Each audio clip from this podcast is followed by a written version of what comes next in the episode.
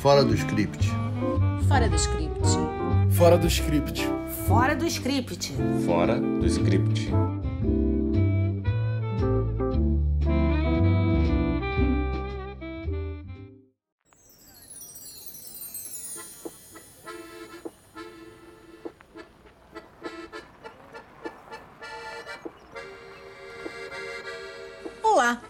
De volta com um novo episódio do Fora do Script Podcast e esse episódio será todo sobre filmes que estiveram em cartaz no Festival Varilux do cinema francês. Além de termos visto alguns filmes nos cinemas, nós escolhemos aqui para o podcast para vocês alguns que estão em streaming. Eu vi o Destino de Hoffman, assisti no Prime quando estava para aluguel, mas já está na Netflix. E também no Prime. A Renata viu o Próximo Passo no Prime e a Letícia viu Goliat, também no Prime. Eu sou Denise, advogada e roteirista, apaixonada por direito, por dramaturgia e pelos diálogos dos filmes franceses. Eu sou a Letícia, roteirista, jornalista, fã de séries policiais e uma espectadora assídua do Festival Varilux.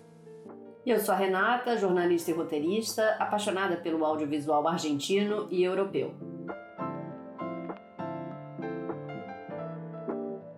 Começar, uma nota sobre esse festival, que é um xodó nosso, especialmente da nossa podcaster Renata. Todos os filmes são bons. Não é uma mostra competitiva, mas vale muito a pena conferir. Durante a pandemia, o festival sobreviveu online e agora tem essa modalidade dupla de exibição e streaming nas salas. Não são todos os filmes que estão em streaming, mas o fato de já ver alguns já é alguma coisa ótima, porque normalmente os filmes franceses demoram a chegar às plataformas. Esse ano já estamos podendo conferir em streaming filmes do Festival Varilux do ano passado. E é, é a filmografia francesa, enfim, ganhando mais espaço no streaming. O filme que eu assisti, O Destino de Hoffman, é protagonizado por um excelente ator francês muito conhecido, Daniel Auteuil, que é muito atuante, é premiadíssimo na França e é um filme inspirado numa peça de teatro de Jean-Philippe Daguerre. O roteiro é bem tradicional, com a apresentação dos personagens, o arco de cada um bem desenhado, os atos assim são super bem estruturados. É um clássico em termos de estrutura. A narrativa é bastante linear, é algo que convém a essa obra que não explora um tema novo. É o impacto do nazismo na França, de uma maneira geral, e nos judeus, de uma maneira particular. E a história é então construída com muita precisão e muita competência ao construir e depois desconstruir os personagens. A extensão da brutalidade do nazismo é bem revelada nas transformações profundas por que passam os personagens todos, sem exceção. Há também um certo flerte com o colaboracionismo dos franceses, que, ao contrário da resistência, que até hoje é muito propalada, é guardada a sete chaves, porque você nunca ouvirá um francês ou uma francesa revelar que tiveram um parente colaboracionista, por exemplo. É um filme muito bem dirigido, muito bem produzido e com uma fotografia belíssima. Eu adorei esse filme. E você, Letícia, gostou do que você assistiu? Denise, eu adorei o filme que eu vi. É Golaia. É, a referência é óbvia mesmo, a história bíblica de Davi e Golias. No caso desse filme, Davi é um advogado ambiental e Golias é a indústria do agrotóxico. Pois é, no audiovisual francês, o agro nem é tech nem é pop, é alvo de pesadas críticas. Um filme muito contemporâneo sobre um tema inspirador e que você começa a pensar que há situações semelhantes no mundo todo, inclusive em um certo país ao sul do Equador. E você, Renata, o que você achou do próximo passo? O próximo passo é um filme mais leve se comparado aos outros dois que as meninas falaram aqui e que também teve em cartaz no Festival Varilux de 2022. Em francês, ele se chama Encore e está disponível agora na Amazon Prime Video, como a Denise já falou. É uma história simples de uma bailarina que está no auge profissional e leva um tombo em pleno espetáculo. Esse acidente compromete os movimentos do pé e a partir daí ela faz uma reflexão sobre a vida dela e precisa se reinventar. O filme foi dirigido e também escrito pelo Cédric Capiche, que já dirigiu, produziu e atuou em episódios de 10%, série que a gente já falou aqui no podcast. Acho que dos três filmes, talvez seja o mais francês deles, porque, embora inicialmente ele já exponha o conflito, depois tudo acontece de uma forma mais lenta, mais centrada na relação dos personagens do que na trama em si. Bem diferente do seu filme, né, Letícia? Golaia é um filme francês que ele parece americano, nessa mistura bem temperada de drama e thriller. Tanto que ele me lembrou Dark Waters, um filme com Mark Ruffalo, no qual o nosso querido Hulk né, faz um advogado que luta contra Dupont, também numa questão de envenenamento de uma cidade. Também tem uma pegada um pouco de um filme antigo com a Julia Roberts, aquele Erin Brogovich. É, enfim, mas ele tem uma pegada assim de filme americano. Em resumo, ele conta a história de um advogado, Patrick, que é meio decadente, meio bêbado, meio cheio de problemas pessoais, que defende agricultores que desenvolveram câncer após usar um determinado agrotóxico.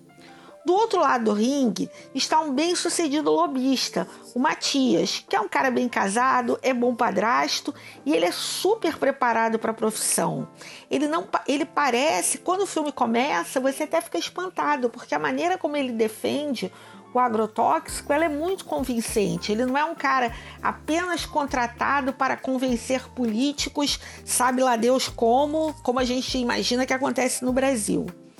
Entre os dois, quem vai aparecer, o fiel dessa balança é a França. A França é a mulher de um agricultor que ele tem uma recidiva de um câncer também por conta de, do uso desse agrotóxico. E quando ela vê que o marido, que já fez o tratamento, está com câncer de novo e vai ter que novamente enfrentar a quimioterapia, ela se torna ativista ambiental. O elenco é estelar. Gilles Lelouch, Pierre Ninet, Emmanuel Berceau e, como sempre, as atuações nos filmes franceses são sempre muito surpreendentes, né? É, Letícia, o elenco desse filme é de primeira. Eu admiro muito o trabalho da Emmanuelle Bercot, é, principalmente como diretora, e fica a dica aí para um episódio do podcast sobre ela. Mas voltando ao próximo passo, a protagonista Elise é interpretada pela Marion Barbeau, que também é bailarina e estreou nesse filme como atriz. Então, já no início, a gente vê que não é nenhuma enganadora que está ali, também não tem nenhum truque ou montagem, o que é muito difícil de se fazer em um filme sobre balé. E eu posso falar porque eu tenho um lugar de fala nesse caso. Né? Porque assim como a personagem, eu também comecei no balé aos 6 anos de idade, também me machuquei, só que no meu caso foi o joelho. Mas deixa pra lá, vamos voltar pro filme. A Elise machucou o tornozelo e se reinventou na dança contemporânea. E aí acaba entrando um coreógrafo israelense, o Rofes Chesser, que interpreta ele mesmo no filme junto com seus bailarinos. Um dos destaques do filme francês, do Golaia, é a construção dos personagens. Ninguém é inteiramente bom ou inteiramente mal. A estrutura da também a estrutura narrativa, né, ela faz com que as histórias pessoais de Patrick, Matias e France, elas correm paralelas. Em alguns momentos elas se encontram. E é muito emocionante, assim, não é a cena em que a France, que foi presa em um protesto e está em greve de fome, ela chega ao tribunal para ser julgada e onde ela vai ser defendida pelo Patrick. Para quem escreve roteiro, eu acho que esse filme vale muito a pena, porque ele mostra como você pode criar tensão em situações aparentemente áridas. É, Letícia, o próximo passo tenta abordar algumas questões, ainda que com pouca profundidade, como o fato dos balés terem histórias trágicas, do papel da mulher né, nesses balés, enfim. É, é o interessante é que tem uma pegada feminista em um filme dirigido por um homem. E tem um recurso bem interessante utilizado para ilustrar a passagem de tempo da mãe levando a Elise para o balé. As duas caminham por uma rua e as roupas vão mudando eu achei isso bem criativo, assim. É, um outro ponto positivo é que o filme faz uma crítica à maneira como alguns médicos pecam pelo excesso de objetividade com o paciente. A Elise vive do que o corpo dela produz, então a médica praticamente condena profissionalmente né, a bailarina pelo que ela vê nos exames. Felizmente, a Elise tem o Ian, que é interpretado pelo maravilhoso François Civil, que é um fisioterapeuta que conhece o corpo da Elise e ajuda a bailarina a se recuperar, não só o tornozelo, mas também a, até a mesma cabeça, né?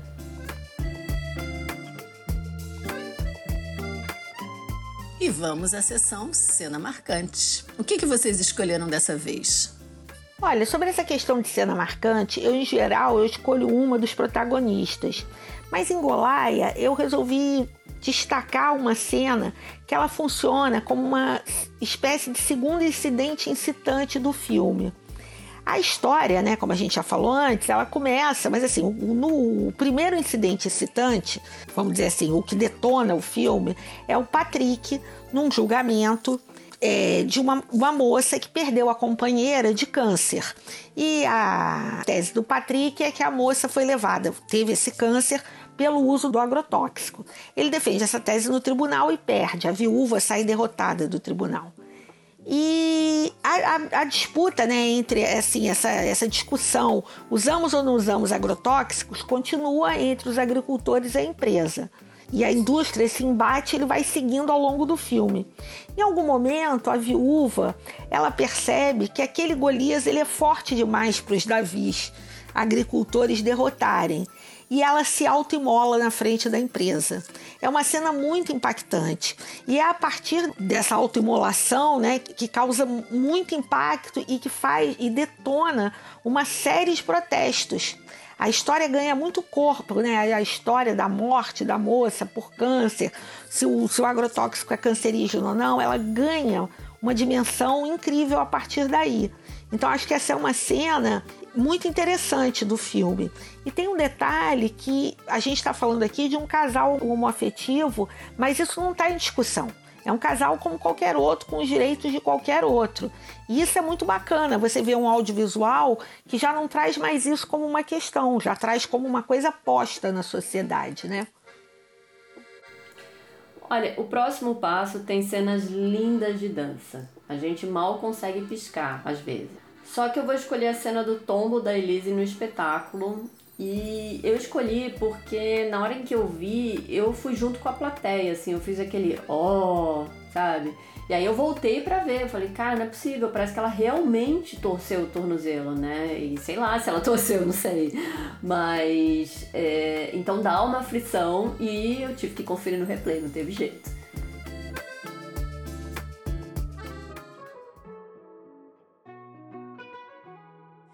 vamos à dica da podcaster. Bem, eu começo. As minhas são dois filmes que eu assisti no Festival Varilux nos cinemas, que são Renascimento e Meu Novo Brinquedo. O Renascimento é uma releitura de minha obra-prima, filme com o nosso xodó, Guilherme Francella. É, e os direitos desse filme foram comprados pelo diretor, o Remy Besançon, como ele mesmo declarou no debate que houve após a exibição do filme. O outro é uma comédia deliciosa e com muita crítica, como não poderia deixar de ser uma obra francesa, chamada Meu Novo Brinquedo, que também tem Daniel, Daniel Otey no elenco e conta com Jamel Debbouze, que é um famoso comediante. Esse rende boas gargalhadas do começo ao fim e a boa notícia é que ele já está disponível no Prime. E vocês? Bom, como a Denise disse no início, não tem filme bobo no Varilux. Eu adoro cinema francês, eu sou fã desse festival, o qual eu desejo vida longa. E como dica, eu sugiro Sob as Estrelas e Conduzindo Madeleine. Fiquem de olho na programação do cinema e nas plataformas para quando esses dois filmes aparecerem. Sob as Estrelas é a história de superação de um jovem de origem árabe que tem uma relação problemática com a mãe e um talento nato para patisserie. É um filme bem comovente, que super vale a pena assistir, mas ele não é mais emocionante do que Conduzindo Madeleine, que tocou nossos corações profundamente. Esse é um daqueles filmes que eu gostaria de ter escrito. E o curioso é que eu achei que tanto Sob as Estrelas como Conduzindo Madeleine fossem comédias, porque eu não me lembro de ter visto Danny Boone em algum papel dramático, por exemplo mas são dois dramas e sim, o Danny Bull faz um taxista mal-humorado que precisa levar uma senhora, Madeleine, para uma casa de repouso. Ela é interpretada pela maravilhosa e fofíssima Lynn Renault, que é daquelas atrizes que eu vejo qualquer filme com ela. E nessa corrida entre a casa da Madeleine e a casa de idosos é que a gente conhece a história da passageira. E que história! Eu vou parar por aqui, preparem os lenços, porque é um filmaço, não é, Letícia? Olha, Renata, antes de pegar o meu lencinho para chorar com Conduzindo Madeleine, eu queria falar de duas coisas no Sob as Estrelas que eu também assisti. As cenas de comida, elas são lindas e me lembraram muito a estética do Chef's Table, que é uma série da Netflix, uma série gastronômica da Netflix, né? Aquelas coisas assim, a fruta que cai no chocolate, elas são muito, muito bonitas. E além disso, o filme tem um truque narrativo que eu achei muito interessante. Quando o Yazid, que é o protagonista, ele está fazendo os seus doces, o cenário apaga ao redor dele, fica tudo preto e você só vê o Yazid cozinhando ali, mexendo com os ingredientes das sobremesas que ele vai preparar. Isso também é muito bacana nesse filme. Bom, isso posto, né? Conduzindo Madeleine é um daqueles filmes que você leva para a vida e que nos dias seguintes a você assisti-lo, você vai ficar com ele na cabeça e pensando nas muitas questões que ele propõe. Ele é um filme lindo, é um filme delicioso, é um filme delicado, tem uma dupla de atores fabulosa, Paris aparece linda no filme, porque eles vão de cabo a rabo de Paris e aparecem muitos pontos turísticos: a Torre Eiffel, o Arco do Triunfo, La Défense, a Conciergerie, a Notre Dame, enfim. É um filme para você, ao mesmo tempo em que ele é um filme que ele vai, ele tem uma melancolia, né? Ele é uma pequena obra-prima. E é interessante observar que no audiovisual do mundo todo, pelo menos nessas grandes potências do cinema, né, como os Estados Unidos, a França, enfim. A, a, terceira idade, os idosos estão em alta, né? A gente tem visto muitos filmes e séries que são protagonizados por personagens de mais de 60, de mais de 70 anos. No Conduzindo Madeleine, a protagonista tem 92.